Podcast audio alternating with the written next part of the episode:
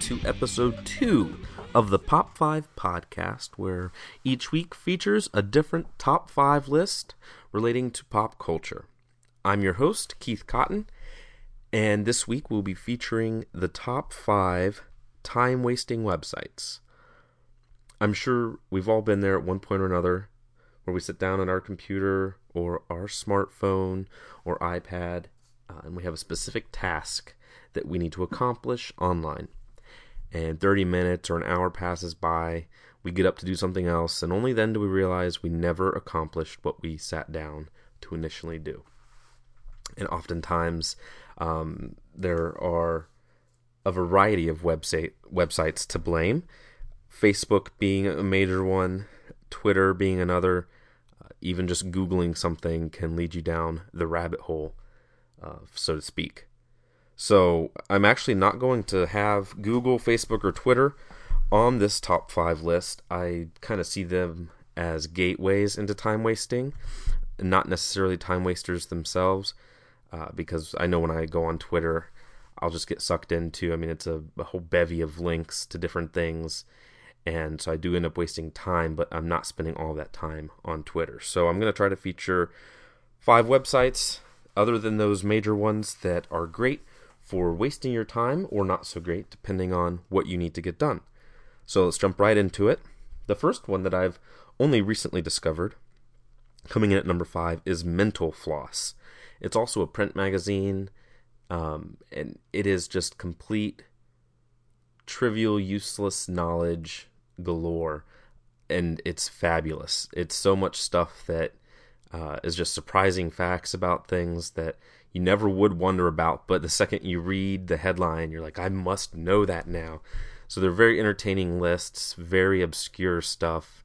Uh, I, I, remember reading one recently that was facts about um, the Berenstain Bears, which I don't care, but I still had to read it to because you know my sons have Berenstain Bears books, and I wanted to read and find out what were the secret, you know, secrets or different things, different um, pieces of knowledge about the authors, even though I didn't have a need for that knowledge beforehand and afterwards.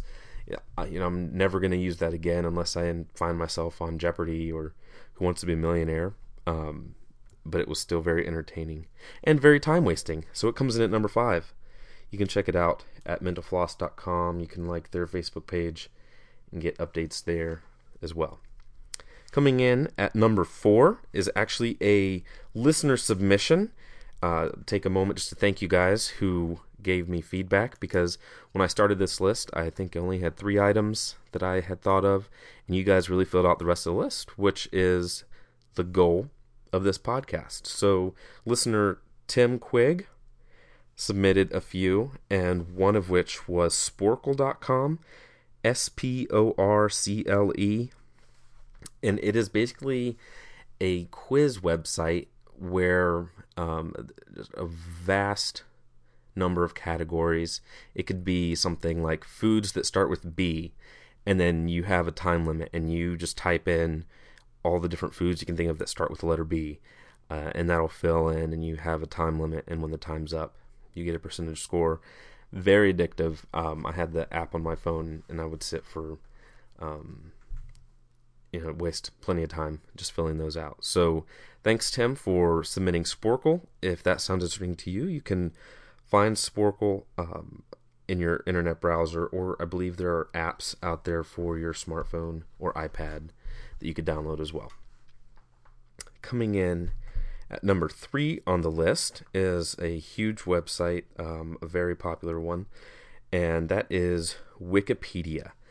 And I wasn't sure I was going to include it, but listener um, Anna Mikulovsky, while she didn't cite Wikipedia, she cited Google for doing the same thing that Wikipedia does, which is um, you go to find one thing, one pertinent piece of information that you need for paper or for whatever it is, and you end up just following this chain of different articles that can lead you goodness knows where. and I think she said she, you know, sit down to Google something, and before you know it, you're reading about the fact that mascara is made out of bat poop.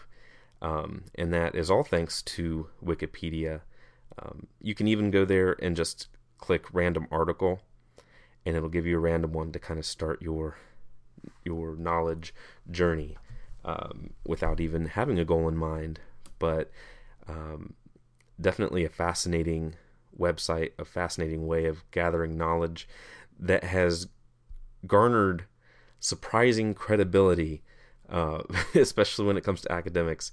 I had a professor recently tell me that you know you can't officially cite Wikipedia, but if you find a good article in Wikipedia, go look at the citations at the bottom of that article and click through to get your information um, to have something that you can cite that's not Wikipedia. But it's definitely, uh, especially as they've buckled down on their policies, has become a giant source of education. And and just recently, um, I forget which encyclopedia it was, has gone out of production. I think that is in large part due to the internet, and especially to Wikipedia, which has become um, just almost the equivalent of saying, "Why don't you Google that?" You know, why don't you look that up on Wikipedia? Definitely become part of the culture.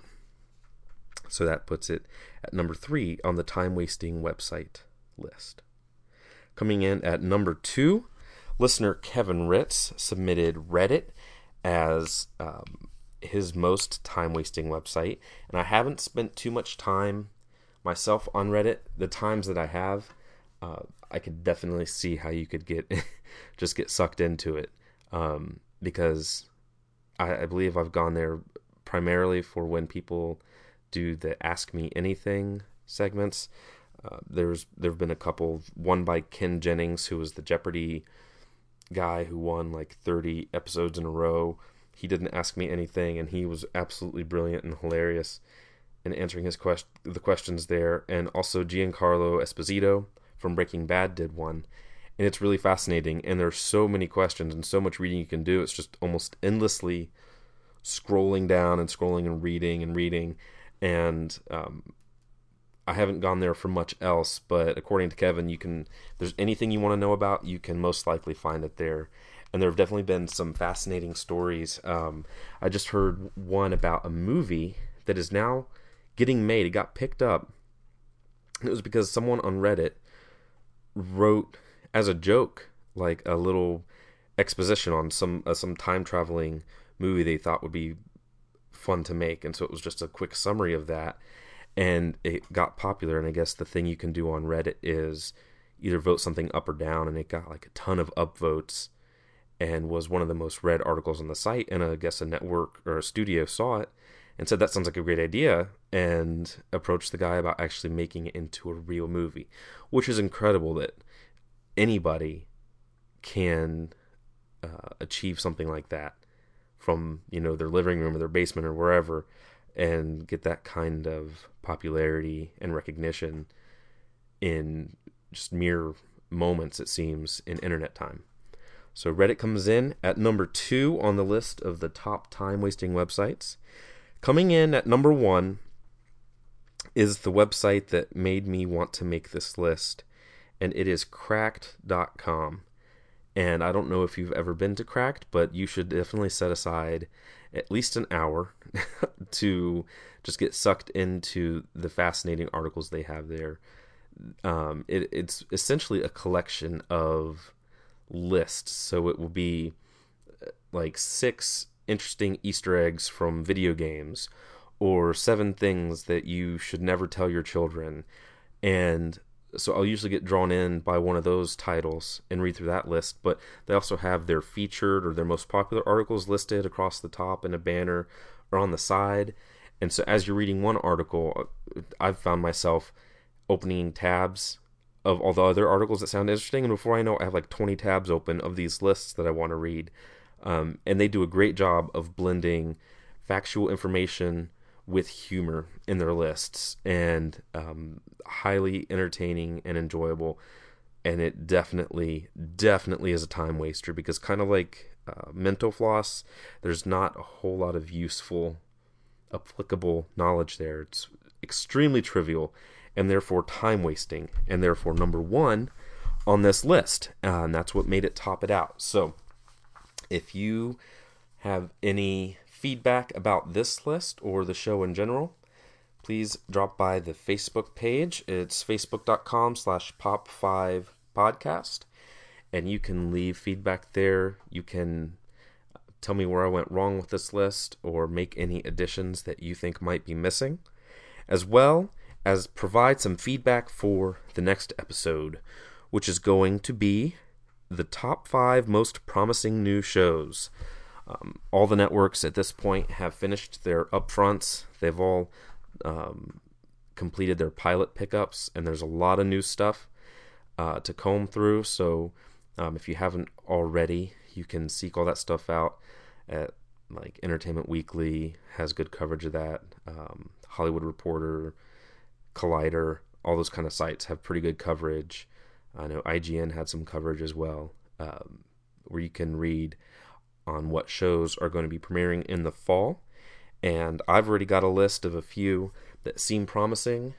And so if you want to add to the list, you can do so at the Facebook page. Again, uh, we'll be discussing next week the top five most promising new television shows. So I'd love to hear your feedback there and uh, would love to present it here on the podcast next week. Again, thanks for listening, and I look forward to doing this again. Bye.